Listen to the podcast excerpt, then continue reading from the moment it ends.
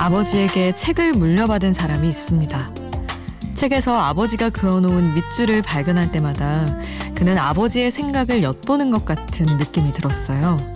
그래서 자신도 책을 읽다가 마음이 가는 부분을 만나면 반드시 밑줄을 긋기로 합니다. 훗날 자신이 읽었던 책을 다시 읽어내려갈 가족을 위해서 말이죠. 책 속에 밑줄을 물려주는 일. 어쩌면 그건 내가 누군가에게 전해주고 싶은 이야기를 책 속에 숨겨놓는 건지도 모르겠어요. 혼자가 아닌 시간, 비포 선라이즈 김수지입니다.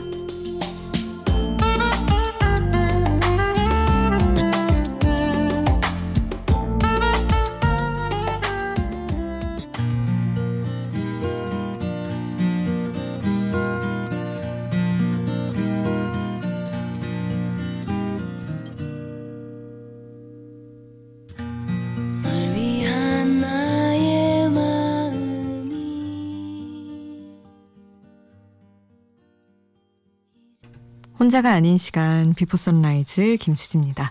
오늘 첫 곡은 장필순의 나의 외로움이 널 부를 때였습니다.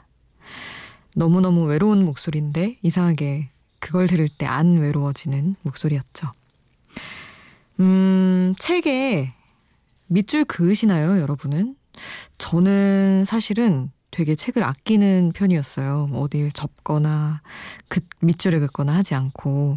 근데 딱 정말 책을 밑줄을 그은 책을 넘겨받은 사람들의 이야기를 소설으로도 한번 만난 적이 있었거든요.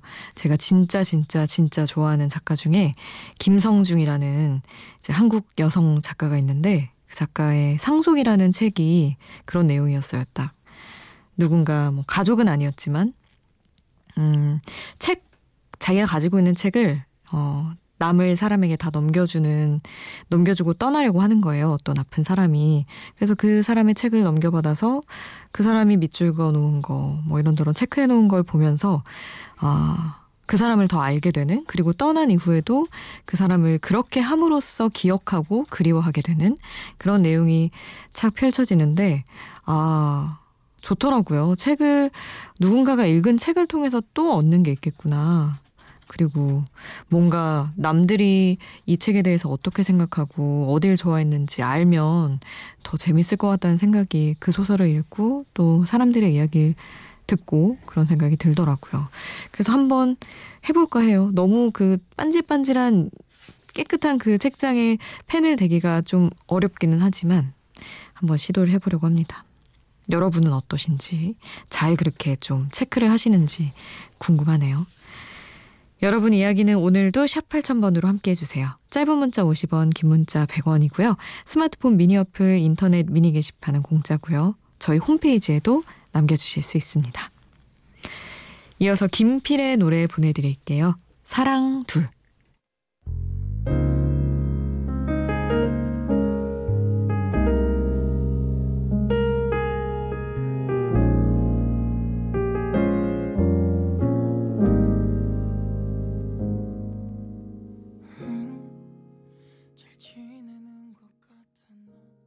김필 사랑 둘 함께 하셨습니다. 오늘도 역시나 음, 일하면서 보내주셨던 메시지들 소개를 해드릴게요. 아, 다들 참.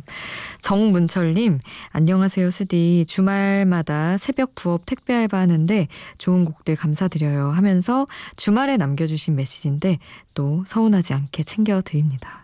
그리고 또 일하는 분 계셨어요. 그 배송일. 이재민님, 저는 지금 일하는 중이에요. 저희 신랑은 새벽 배송 일 하고요. 어, 고요한 이 새벽 각자의 위치에서 수디 목소리 들으면서 저희 부부는 일하고 있답니다. 저희 부부에게 힘이 돼주셔서 감사해요. 그리고 저희 신랑 차가운 새벽 공기 맞으며 배송 중인데 힘내라고 한마디 전해주세요 하셨어요. 너무나 다들 고생 많으십니다. 그래도 가끔 이런 사연 와요. 두 분이 같이, 부부 두 분이 같이 일하신다고. 아니면 한 분만 일하는데 한 분만, 어, 같이 그냥 깨어 있는 경우도 있었고. 그럴 때는 좀 나을 것 같다. 같이 일어나 있으니까. 그런 생각 하긴 하는데, 어쨌든, 어쨌든 너무 힘드시겠죠. 다 응원 보내드립니다. 빌리 조엘의 비엔나 함께 하겠습니다.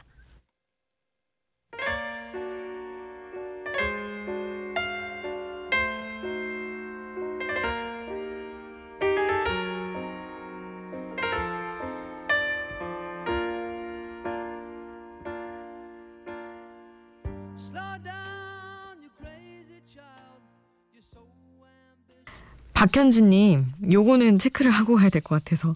수디 김세훈 작가가, 영화음악 진행하고 있는 김세훈 작가가, 어, 수디 SNS 포스팅 보고 노래 선곡했다고 하면서 누군가 전해줬으면 한다고 어제죠? 어제 방송 말미에 얘기를 했다고 전해주셨어요. 아, 마침 또 저는 못 들은 얘기를 이렇게 전 시간대 들은 분이 또 이렇게 전해주시니까 좋네요.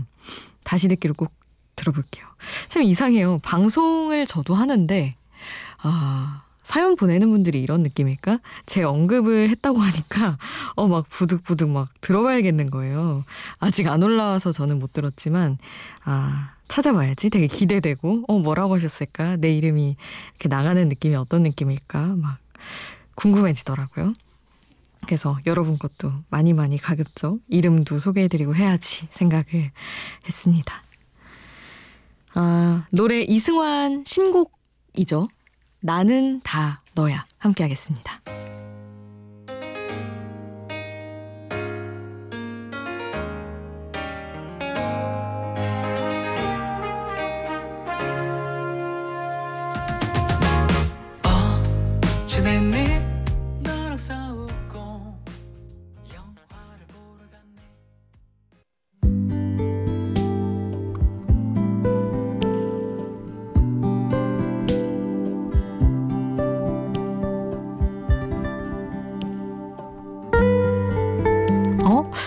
요새 잘 웃네.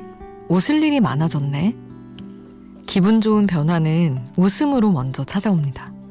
그리고 그 다음엔 왠지 못생겼던 내 얼굴이 좀 나아 보이고 똑같이 지겨웠던 하루하루에 약간의 특별함이 끼어들기 시작하죠.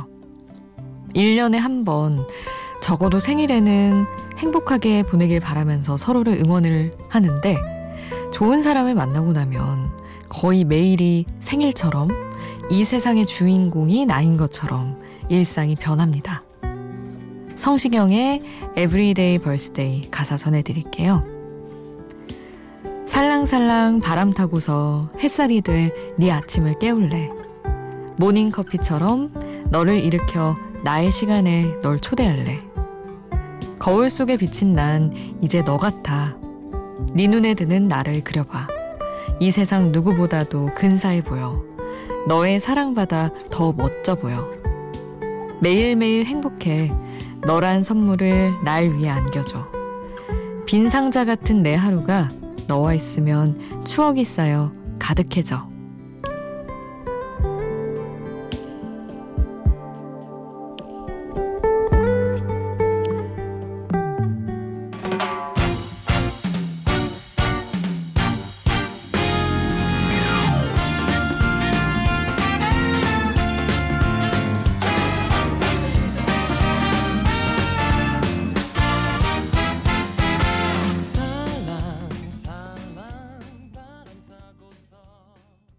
가사와 함께 듣는 노래 성시경의 Everyday Birthday 가사 그리고 노래 함께 하셨습니다. 참 요즘엔 최근에는 음악을 많이 안 냈지만 성시경 씨가 성시경 특유의 이런 밝은 노래도 참 좋은데 그렇지 않나요? 이거랑 후드율 러브도 그렇고 우린 제법 잘 어울려요 이런 것도 좋은데 갑자기 아쉬움의 말을 근데 저는 요즘에 그 생각을 했어요. 제가 그 펭수 좋아하잖아요. 여러분한테도 얘기했을 것 같은데, 했던 것 같은데. 어, 근데 진짜 많이 웃고 있더라고요. 그리고 막 약간 하루에 어떤 지치는 순간에 되게 막 땅 파고 우울한 생각을 할 때가 많았는데, 그때마다 이제 펭수 영상을 보느라고 그럴 틈이 없는 거예요. 그래서 꼭 이렇게 연애가 물론 더 강렬한 기쁨과 행복이 있지만 누구 그냥 좋아하는 것만으로도 되게 아, 좋은데 매일매일 기분 좋은데 라는 생각을 하며 아, 이런 곡을 또 골라봤었습니다. 두 곡도 함께 할 텐데요. 페퍼톤스의 공원여행 그리고 이소라 방탄소년단 슈가가 함께한 곡 신청곡 보내드립니다.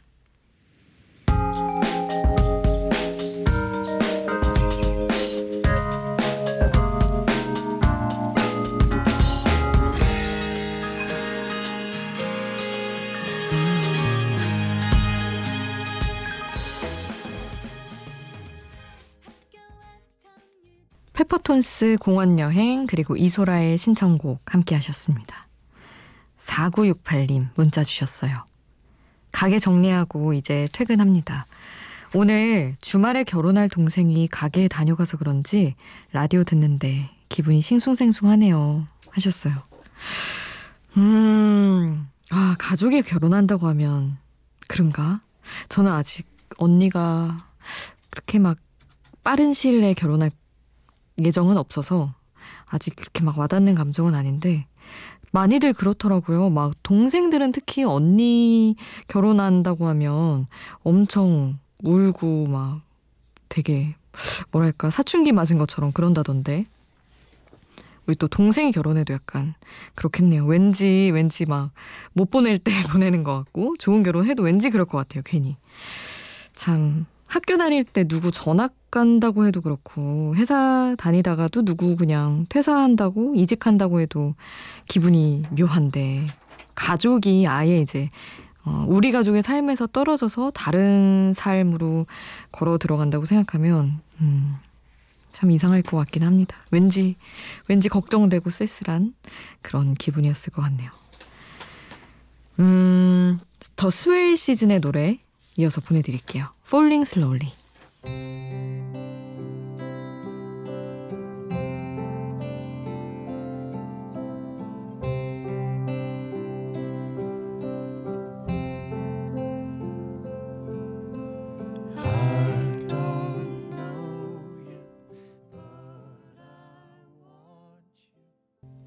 더 스웨이 시즌의 Falling Slowly 함께 하셨습니다. 박혜빈님, 음, 문자도 주시고, 사연과 신청곡 게시판에도 남겨주셨어요. 안녕하세요. 친구가 좋은 남자 23살 박혜빈 김덕혁입니다.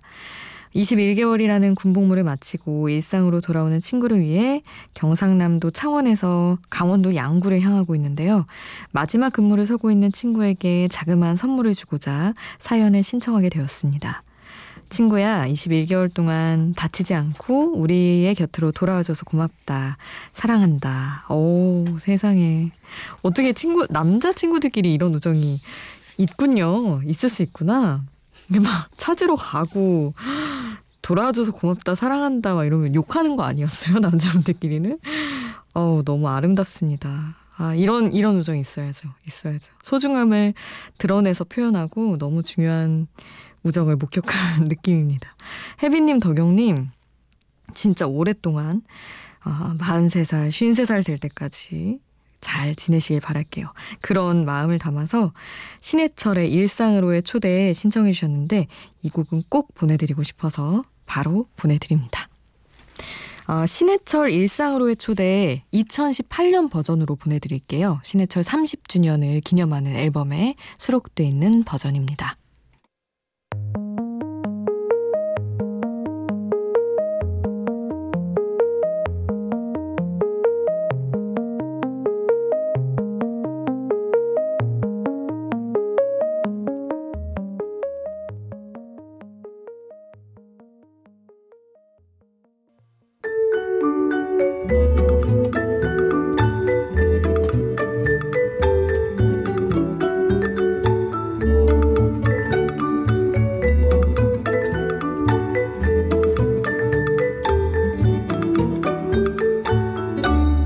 비포 선라이즈 김수지입니다.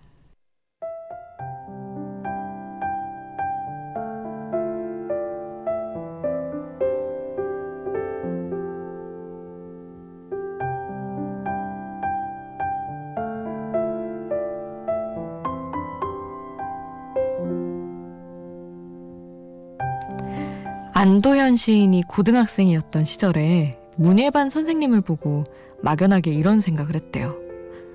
저분은 시인이기 때문에 비가 내려도 우산을 쓰지 않고 걸을 거야.